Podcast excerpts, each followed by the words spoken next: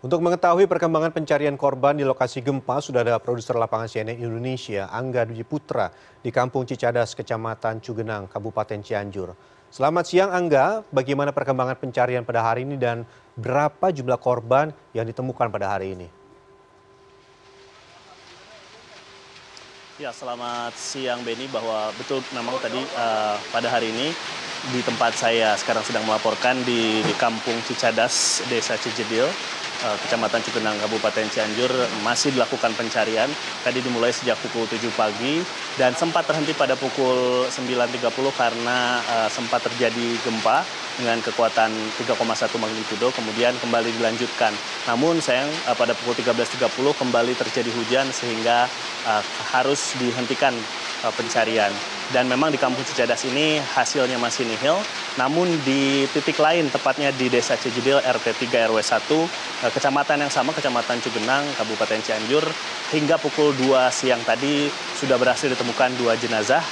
Yang pertama adalah laki-laki berjenis kelamin laki-laki, ini laki-laki dewasa, dan kemudian sekitar satu menit kemudian ditemukan jenazah kedua dengan jenis kelamin perempuan. Ini Eh, menurut hasil dari uh, warga dan juga dari petugas Basarnas ini sudah me melakukan penelitian seperti itu dan juga tes DVI bahwa keduanya ini adalah merupakan ayah dan anak.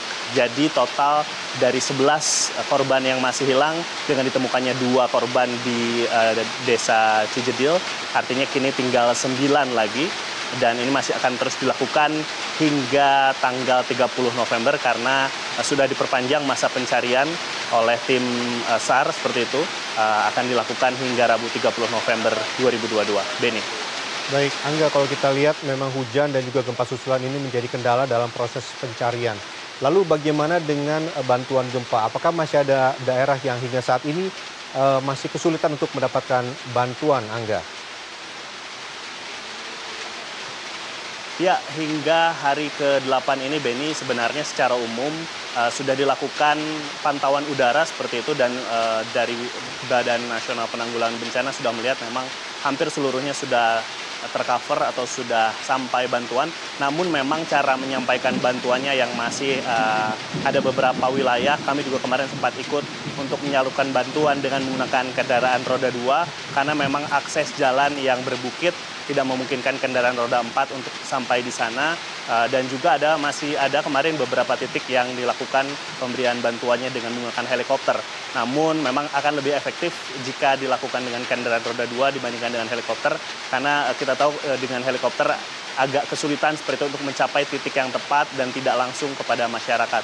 Artinya memang nanti difokuskan semuanya akses-akses yang sulit ini akan disampaikan bantuan terdiskusi dengan kendaraan roda dua.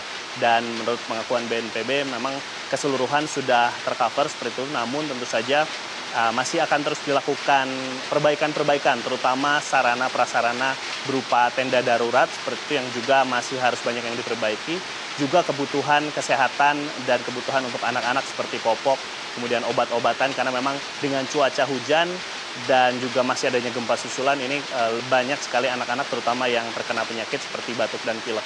Itu memang yang akan menjadi fokus utama dalam beberapa hari ke depan di Kabupaten Cianjur ini. Beni.